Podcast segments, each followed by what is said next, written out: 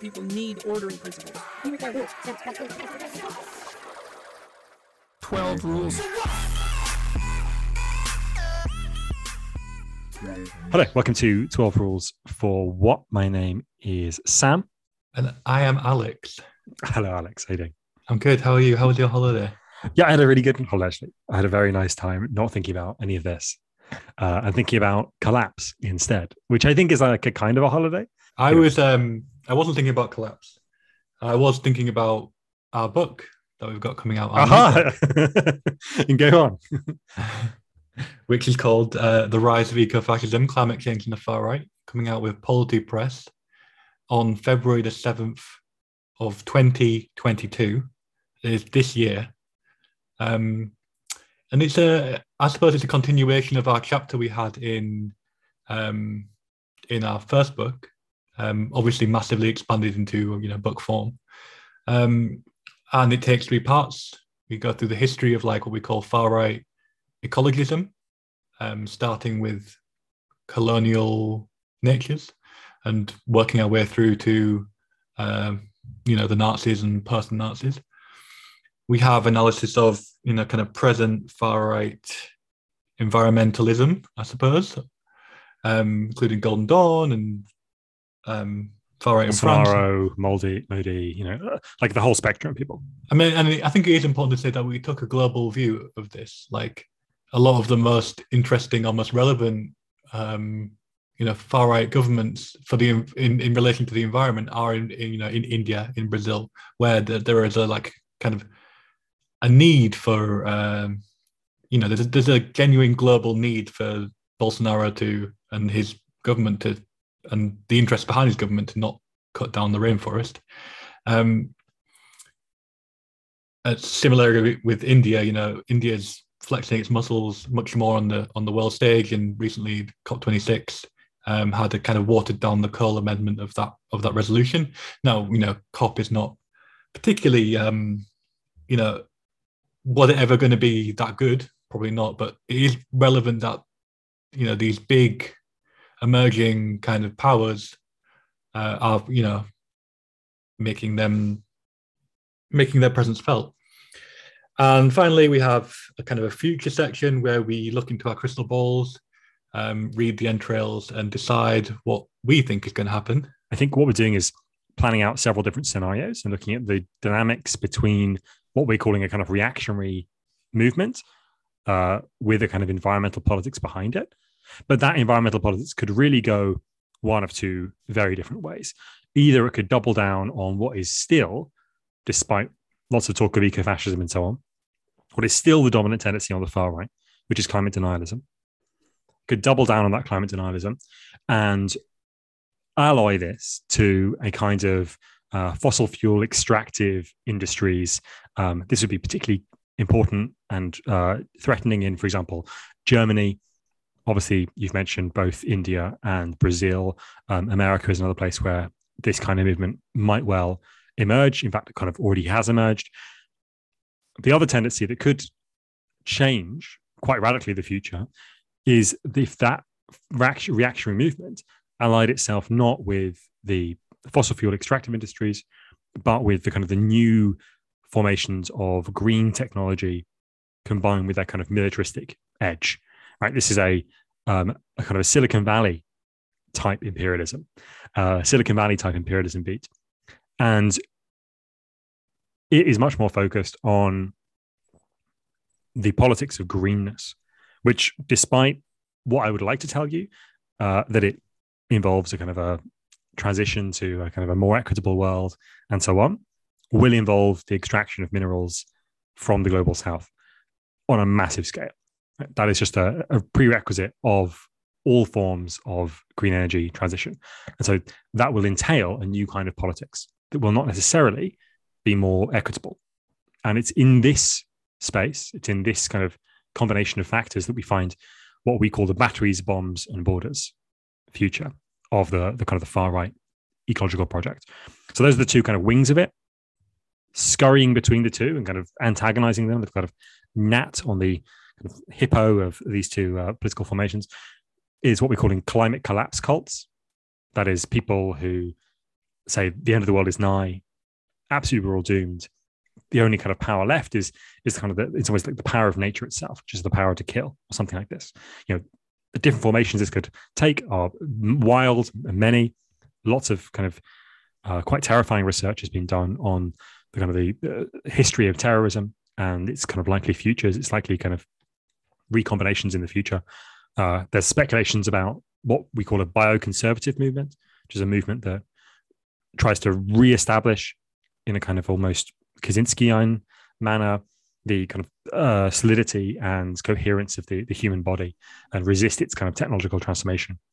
Um, and the ways in which this alloys with all the kinds of other beliefs around at that time, uh, the escalating conspiratorialism that will climate change will will entail. If you think it's been bad during COVID, you know, wait until something uh, something uh, kind of more dramatic and more chaotic happens in climate change. So, how exactly those will recombine is, of course, completely out of our you know our expertise. Hasn't happened yet. Uh, when it happens, we'll be, of course, the first to tell you, but um, it hasn't yet happened, so we don't know. The book is coming out on the 7th of February, a month yesterday. If you're a Patreon supporter listening to this on the Saturday, and um, a bit closer if you're listening to this uh, as a non Patreon supporter. However, today, what we're talking about is, of course, the fallout from the January 6th um, riot, insurrection, what have you. I think one of the most interesting features of the day is that we don't yet have a name for it. Um, we haven't yet metabolized it in such a way as to understand what it what it is, what kind of genre of thing it fits into. Um, we, how would you suggest a, we call it?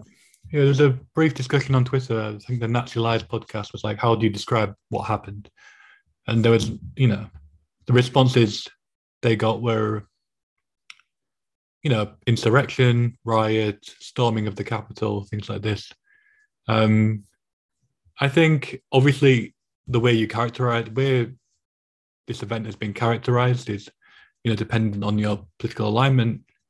Um, if you think about it in kind of American libcon libcon terms, you know, there's a liberal idea that this was like a fundamental strike against the democratic ideals of a great nation like America, you know, into the hallowed, sanctified halls of of the Capitol, all this kind of stuff. And the conservatives, Republicans have kind of uh, taken a kind of an opposite position of this was a peaceful protest with some very, very minor violent elements, possibly, um, you know, Antifa or controlled by Antifa or controlled by the FBI. And it's either, you know, as always with these things, it's kind of a spectrum. They all kind of uh, subscribe to the same thing, which was this is not uh, an particularly much of an event. Um, but you know, it's either this was a peaceful protest. These people, the people who are kind of prosecuted in prison, are political prisoners, which is um, the position of the majority of the Republican Party, or it is like the FBI and Antifa allied to uh, do a false false flag on the on the Trump movement and and you know that kind of thing. Uh, and then there's kind of other kind of other takes, um, you know, kind of leftist uh, radical takes, um, which you know, I you know we would subscribe to, which you know hold the capital and the the American ideals in contempt. And, and and within that, there's there's there's a few kind of more sub responses like this was funny, this was like an event, this doesn't matter, uh, or and this is what I subscribe to is it doesn't really matter like it's not like a like an attack on the ideals of of of you know the, the seat of democracy of America, whatever is all obviously silly. Um, but also it is an expression of a movement that is continuing on. And I think a lot of the a lot of the kind of the focus on that one singular day ignores like the ongoing building of a reactionary movement that, that holds in contempt liberal democratic notions of elections, of you know kind of norms of the free press, all this kind of stuff, and instead has a like a, a much harder kind of reactionary clearing of the ground almost. I think I have, have a different take from that, mostly because I don't subscribe to the, uh, or I think there's at least a kind of an animating tension inside the standard left account that you're giving, which is that it doesn't really matter, or that it's a kind of a, a kind of a comic event in some way, um, which it kind of is. Like comedy and disaster are not unrelated. They're uh, they're, they're both like modes of the same kind of thing. Um, there was a kind of a feeling of a surreal kind of mix between the kind of quite actually quite violent breaking in you know leaving aside the um what actually happened and who got assaulted or whatever which is kind of immaterial it's like the, just the aesthetic of the smashing the windows and the running in and that kind of thing why compared is to the, compared to the you know kind of wandering around in the in the senate chamber I mean, it had the kind of atmosphere. I think I said this in that in our original episode of like a, a student occupation. You know, like just walking around Sure. in this quite official environment, but like there's some guy with uh, horns on his head and like a bare chested with massive tattoos and stuff. And so there's a kind of real discrepancy between the kind of two images of that day. Yeah, I mean, so in some ways, like that, that speaks to some of the contradictions of the day, which have been reflected in the different responses, which is that there's a clearly threatening tactic here, but there's no overarching strategy. Partially because the state doesn't actually exist in the Capitol building. Um, you can't go into the Capitol building, get the state, and then like carry it away, and then like, oh no, you have the state. Right? That's not how the state operates. It's a kind of completely farcical notion of like how power is exerted in society. Um, on the other hand, uh, the tactics can escalate and escalate and escalate and escalate and escalate. One of the things that uh, I probably should have mentioned in relation to the ecofascism book is this idea that climate change, because it is in some ways like a continuous process, like you're describing this movement, the desire that animates lots of reactionary apocalyptic thought to have a kind of a, a single moment of showdown, a single moment at which everything is decisively kind of resolved one way or the other, which I think is a real core part of uh, the reactionary apocalyptic urge to have this kind of final moment. That will be absent from climate change. There will not be a final moment at which everything is resolved one way or the other, right? It'll be a slow, ongoing process. Um, if you imagine like a giant ship uh, trying to unstick itself from the Suez Canal, but um, a century long, right? Like that's what climate change would be like. I mean, that, that And is true. therefore- That, on, the, on the level of like the nature and the science, that is true. Of, absolutely. But on a political level, a political response to climate change, there could be an uh, kind of apocalyptic, you know, coup or something. Absolutely. Yeah. So, so I think so. That's totally the case, and I think that the reactionary urge to have this kind of apocalyptic showdown will, if there isn't, if there isn't going to be a showdown moment, then you have to like decisively make one, right? Um, and I think this was the kind of moment at which people were trying to make a decisive moment happen, where everything will be decided one way or the other, right? It's a it's a moment of of salvation, of redemption, and so on. It's a moment at which people are like, okay, finally, we'll just take our country back, and because they have a um, you know uh, insufficiently abstract notion of what they were trying to attack, they thought they could do that by taking over the Capitol, and then when they get inside the Capitol, they discover, you know, um, it's empty in some way. Like it's kind of it, the state is not there; it, it disappeared. Um, it's kind of receded. So that's part of the the kind of contradiction of how the the, the attackers themselves seem to have understood the day um, as a kind of failed moment of redemption. There are other kinds of contradictions, I think, in what you were saying earlier, not in what you were saying, but in, in the responses you were detailing. And one of them is this in the liberal response, it's the assertion on the one hand that what happened on January the 6th was like was fascism, just was fascism. Something completely exceptional, completely outside the domain of normal functioning politics. And at the same time, the people who have been accused for four years or five years even of enabling Trump in various ways, namely the Republican Party. All these liberals go back to kind of, you know, uh, just like talking to these Republicans, like trying to form bipartisan consensus and so on. And so you end up with a situation in which the person who you are trying to extirpate from politics, say that's not real politics, that's more akin to terrorism, right? It's, it's not really a kind of political thing. It's just like this totally exterior, abject thing. You end up having to make a deal with it regardless. And so there's a kind of a contradiction in the way in which liberalism or liberals in America want to separate themselves from January the 6th, but know that they actually offer nothing different from the animating forces that uh, stood behind it. The contradiction in the leftist response, I think, is is, is in some ways because there's been too much uh, or a little too much kind of precision, right, at the expense of a certain kind of flexibility of thinking in thinking about the far right in America. After Charlottesville, there was very clearly a split between, on the one hand, Trumpism and the far right, or fascists, or white nationalists, or white supremacists, or wherever you want to call them in the American context. So the, uh, they, they were these two things were clearly clearly split. Their interests diverged. They explicitly decided each other were the enemy. Anti-fascists really noticed that. They were like, Trump and the alt-right are no longer in bed together. All these liberals who are saying that they are are getting it wrong. You know, and, and that's an important point. It's really it's really kind of crucial.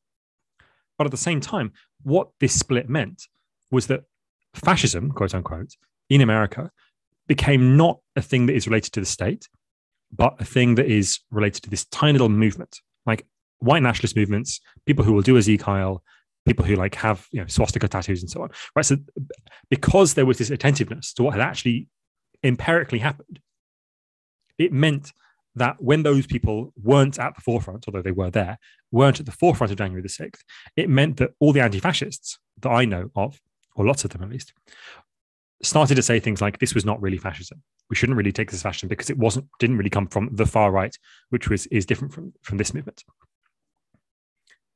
In part, in the UK, we've had the opposite experience. Instead of having a small movement which is very extreme and a large movement which is much less extreme, um, but which does something. This is what happens in America, right? So there's a, a small movement, the far right, white nationalists and so on, white supremacists, and then there's like a larger kind of QAnon inspired movement. And the QAnon inspired movement does something. And you're like, well, that wasn't the far right movement, so it can't be fascism. In in in Britain, we have the opposite experience. Because for so long, the main form of far right politics in Britain has been the EDL, the DFLA, large street movements like this.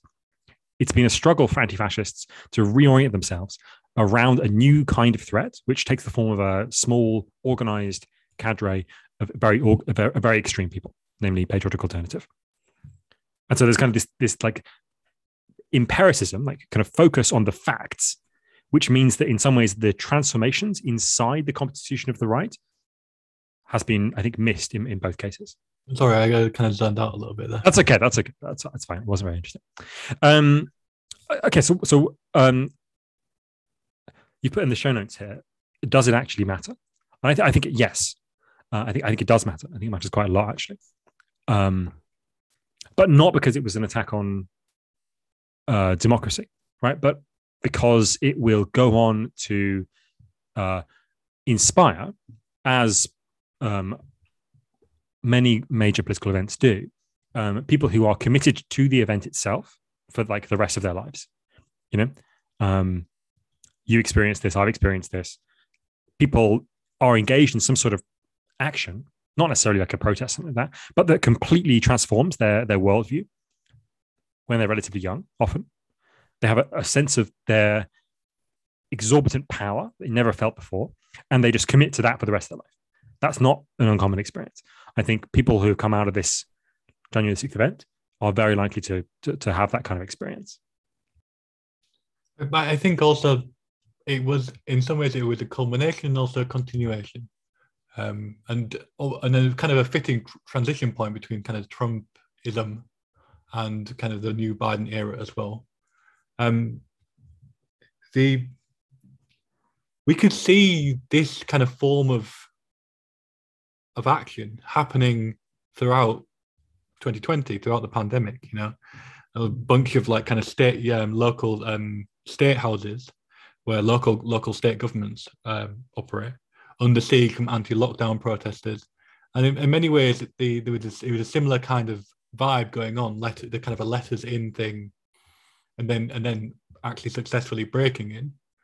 Um, it, it all had a similar form that we, we, we became quite familiar to of these kind of anti-lockdown, anti-vax, a similar, the same kind of people who were kind of participating in both, likely. Um, and it's a transition point as well because um, like I kind of said before, um, and I think we're going to come on to this a little bit later, but the difference, you know, between what happened with the alt right and what happened with this movement is that the kind of the state in the in the Republican Party, like the official Republican Party, uh, you know, kind of half of the American state, more than half if you count, you know, individual states and stuff, you know, largely have it has accepted January 6 protesters as some kind of uh, political prisoners, have kind of quite cynically uh, adopted the event to their own ends, have recognised that their base um, is, you know, you know, a certain significant percentage of their base doesn't believe that the election, you know, believes the election was rigged, and have kind of capitulated to that very shamelessly. And and and and the difference between that and this is that is that with Charlottesville, um, the alt right was very much rejected in a kind of quite conspicuous way by the Republican establishment.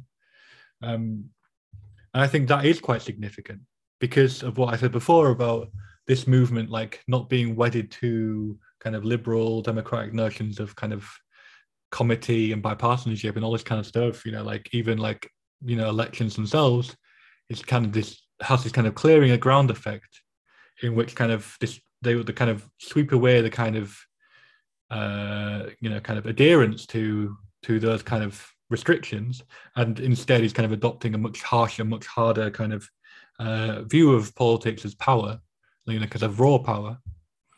Um, and in a different responses as well, it's it's kind of significant as well.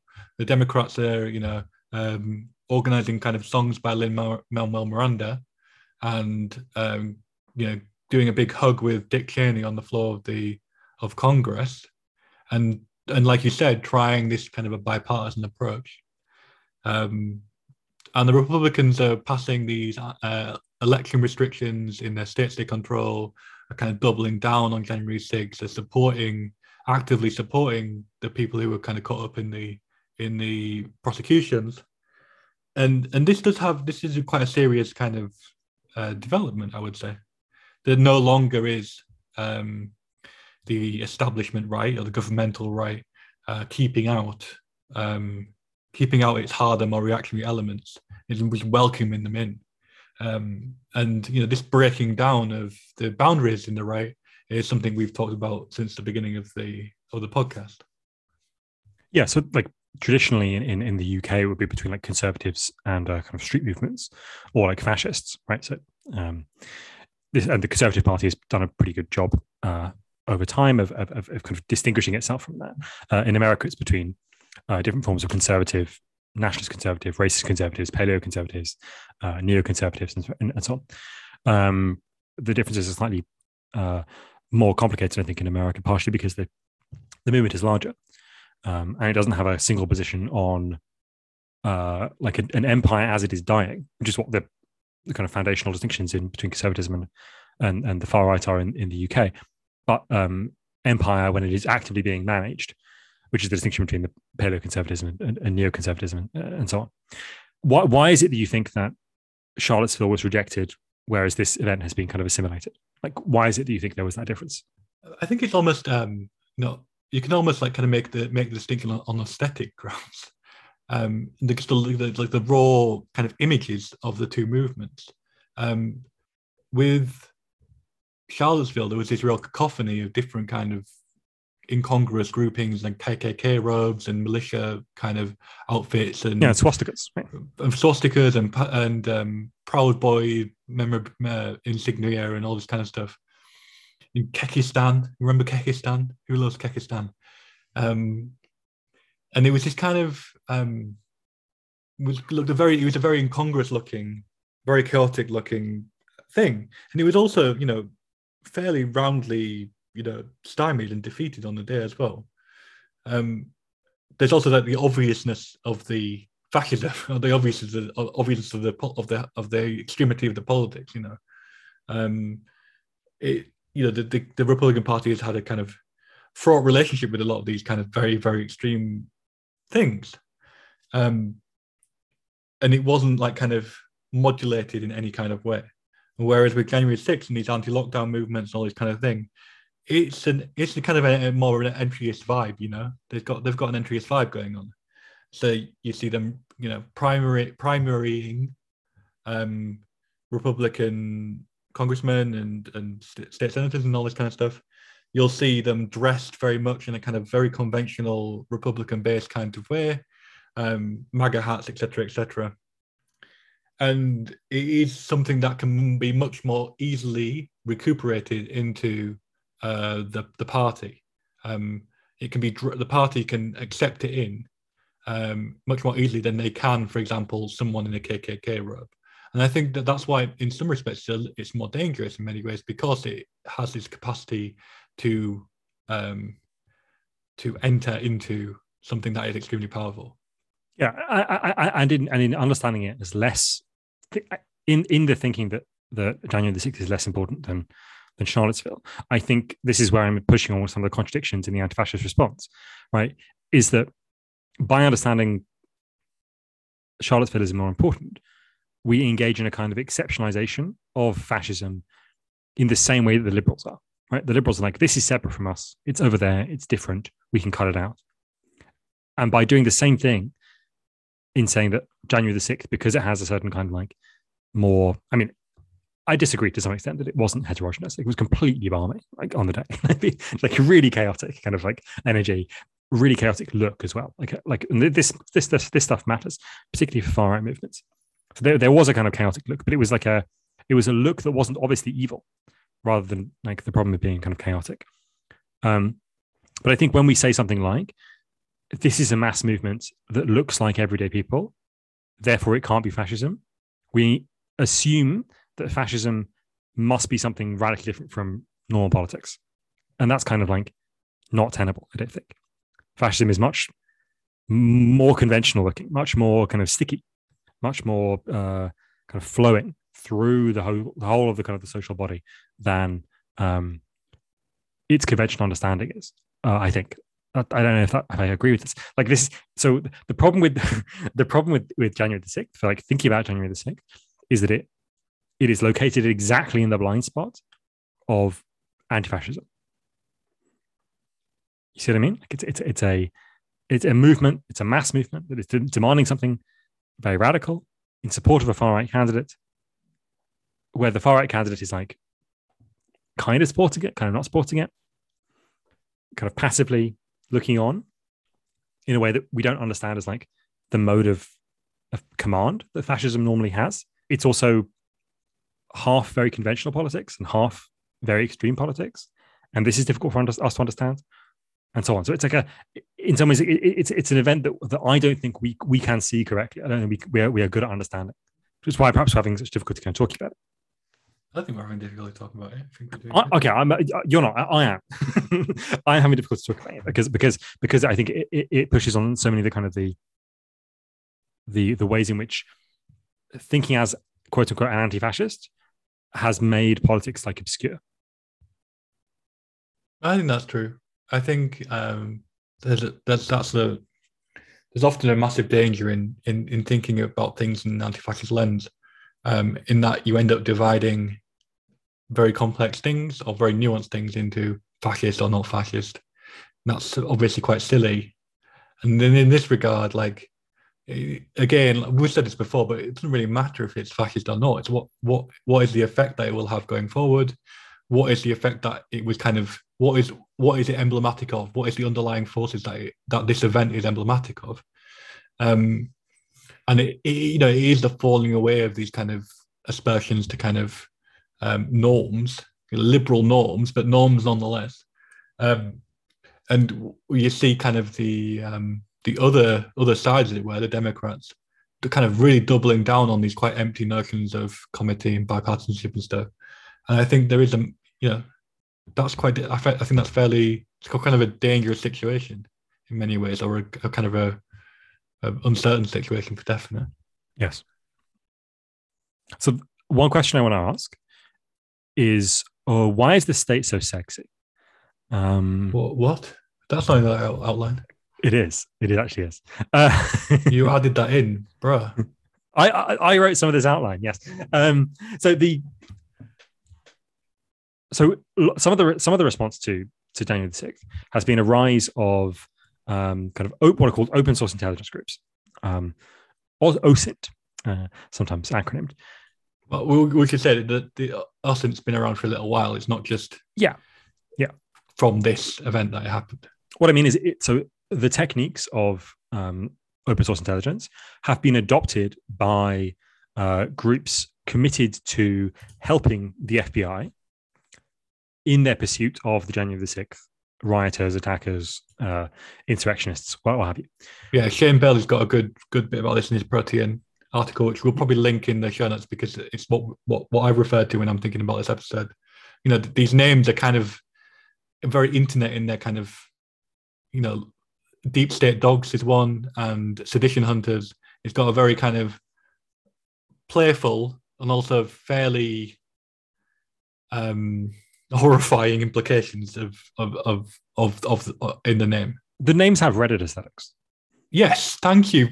Oh my god, Playful how, how can you like? This is why I need you. you know? to You describe It's got, every Re- it's got Reddit, in terms of a Reddit, single Reddit platform. aesthetics. Yeah, has Reddit aesthetics, right? no, It's but like- I know exactly what you mean. Yeah. yeah, yeah.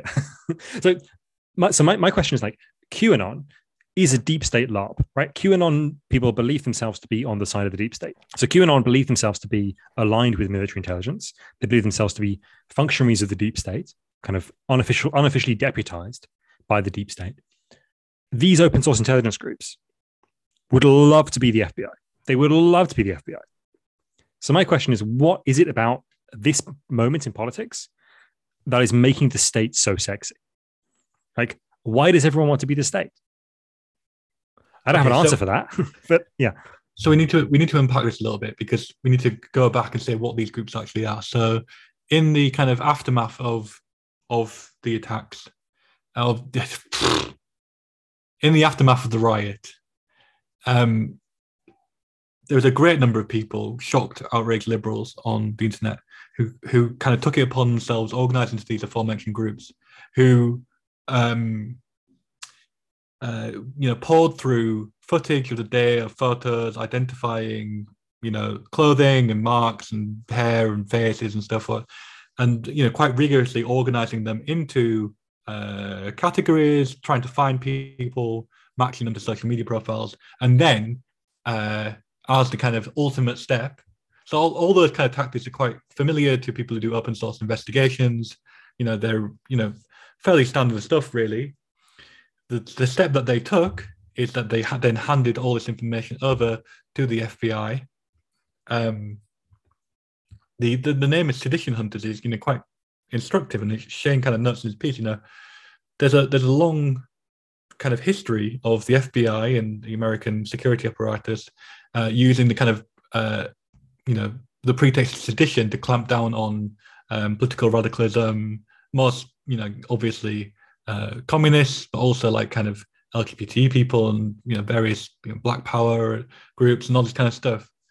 Um, and indeed, we we saw exact almost exactly the same methods of identification happen during the BLM protests in the wake of George Floyd's murder, in which again people were going through um, the FBI were going through and police were going through live stream footage and identifying people through their social media activity and you know whatever else the FBI has access to. You know they um, Shane notes that they kind of pay these data mining companies like you know millions of dollars um, to do data mining.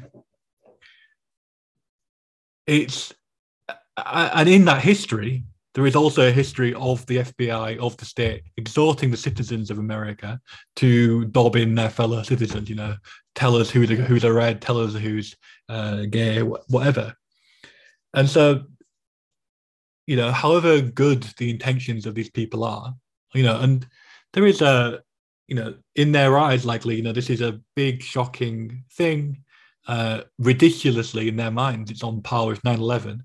But the thing is, is that this capacity, like the state, is developing a capacity for uh, this kind of investigatory work, which it didn't have previously, and it's also will probably seek to carry on this kind of tactic of of, of crowdsourcing their own kind of oppressive apparatus, you know, um, and and this is, I think, is is, is quite, you know, pretty dangerous. You know, like you, you can quite easily see a similar mass of internet users, you know, the alt right, the the rump of the alt right, or whatever comes after it, you know, the post internet far right, um, be mobilized in a similar manner against any kind of leftist demonstration or kind of leftist riot or whatever, um, radical left left left wing riot. And of course, we don't we don't. That's that's not good. that's really bad. Um, and so, I, why the why the state is so sexy.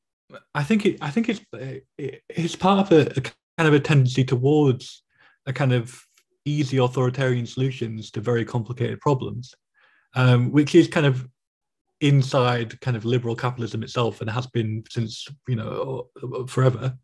Um, and that you know it's a similar it's a similar impulse behind uh, you know vaccine mandates you know we, we must force people to get the vaccine. We must have these like long extensive harsh lockdowns kind of input like uh regulated by these horrendously massive fines or whatever. And you know leaving you know it's a similar kind of you can fix things by by the stick. You can fix things. You can solve problems by just the increase of state power rather than you know other means of of kind of mitigating the pandemic, which is you know um, increasing sick pay, etc. All these other kind of carroty, better in my my view, more persuasive, more more effective measures. Um, it's a it's a similar kind of impulse. Just lastly, um, you know, when you got these quite kind of you know now high profile scientists of and, and researchers of viruses and pandemics calling for like border clampdowns when we know that border clampdowns are not um, you know particularly effective way of stopping the spread of covid. Um, this is a kind of tendency within liberalism itself. And maybe it's not it's not really new but it's kind of coming to the fore because of the increased tensions within society as a whole. So my answer is i think that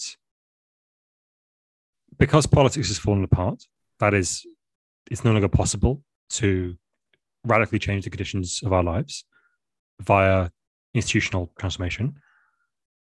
Because that's impossible, people have defaulted to moralism. And because they defaulted to moralism, they want to be the good ones. And because they want to be the good ones, they want to be identified with the force that is making things good or things that are making things bad. That is doling out rewards, offering punishments, and so on. And that form is just the state.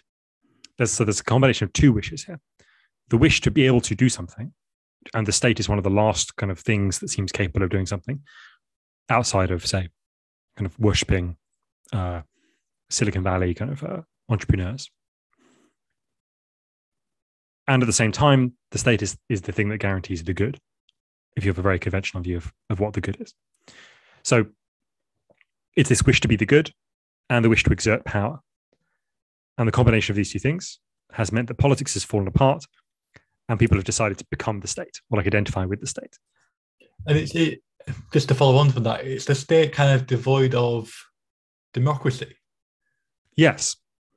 You know, it's the state, um, you know, like if we take the example of the UK, we've just, we're talking about this impulse, you know, a lot of the people who are like massively in favor of lockdowns, of border con- of like closed borders, of like red lists and all this kind of stuff, you know, would this probably be critiques of the people who imp- like massive critics of the uh, of the people who implemented that, which is the Tories, and yet they're still in favor of of of these measures and and actively massively advocate for them, um, to the kind of uh, to the kind of uh, hindrance of uh, you know, like I said, other forms of um, other necessary ways of mitigating uh, the pandemic. And so it's, it's, it's an adherence to um, the the raw instruments of power rather than who controls them or what they actually do.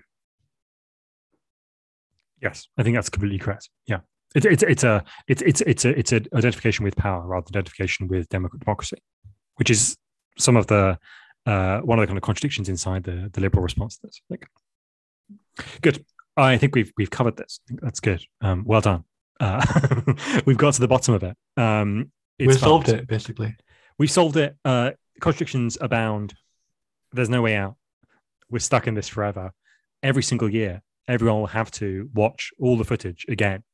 Um, one of the kind of the interesting things about uh, about the January the sixth footage is that it, it's um, sprawling, right? Whereas 9/11 is extremely precise, right? It's uh, because there's almost no footage, maybe one videotape of the uh, the first tower being hit, uh, but there is like an enormous amount of footage from all the different angles of exactly like a, a five second event, which is the second tower being hit and the um, the the smoke cloud, sorry, the kind of explosion coming out of it. Um, and then there are like little little bits uh, throughout the day, um, the falling man and so on. And then there's the the footage of the towers collapsing. So there's there's there are kind of bits of footage, but they're all of events that are very like compressible, right? It's all kind of like um, sharp shocks. Whereas the sprawling nature of January the sixth has meant that it's, it's it's difficult to get like a kind of a an image of the day, which I think is one of the reasons why it's interpretively so loose. So the reason why people are able to say things like it was a peaceful protest and there was just like this violent fringe is because most of the live footage on the day, most of the footage people would have seen as if, if they're watching the events live. And of course, lots of people were watching the events live because they knew what was happening. We live in a kind of a live stream society. Lots of because lots of that those events were just kind of so mundane, people milling around, nothing happening. The overall like vibe of the event, as it's presented to us or reflected to us through the media, can be completely different depending on which stream you watched, at what time, doing what, and so on.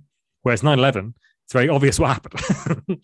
um, yeah, so there's there's a kind of because of the sheer surplus of of of information collected about the day through live streams, it's difficult to get a handle on what it meant, and therefore it's more open to interpretation. What is your overriding image of January 6th?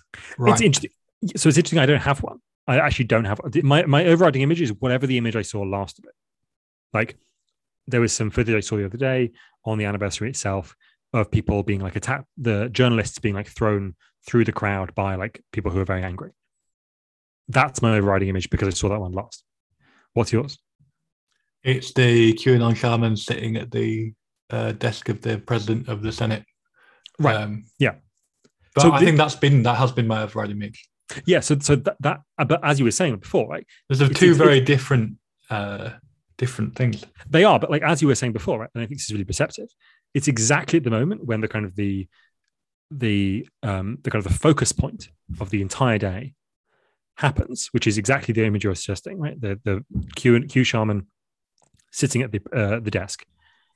That's the focus point, and it's exactly at that moment that it becomes most like a student occupation, right? Like it's, it's exactly the moment that like the, all of the sense of political radicalism is just like deflated, and people just happen to be in a building. it's like not that not a big a deal, right? So there's, there's a kind of a real tension in, in the way it's presented. You know, people try and make this into a big image, but it's it's it's not a big image. Uh, it doesn't have that kind of community effect because it is just a person standing behind a desk, imagining the state would be there. But that's not where the state is because the state isn't in a place. All right. Thank you for listening, guys. Thank you very much for listening, and uh, we'll see you soon. Bye. 12 rules. Ravens.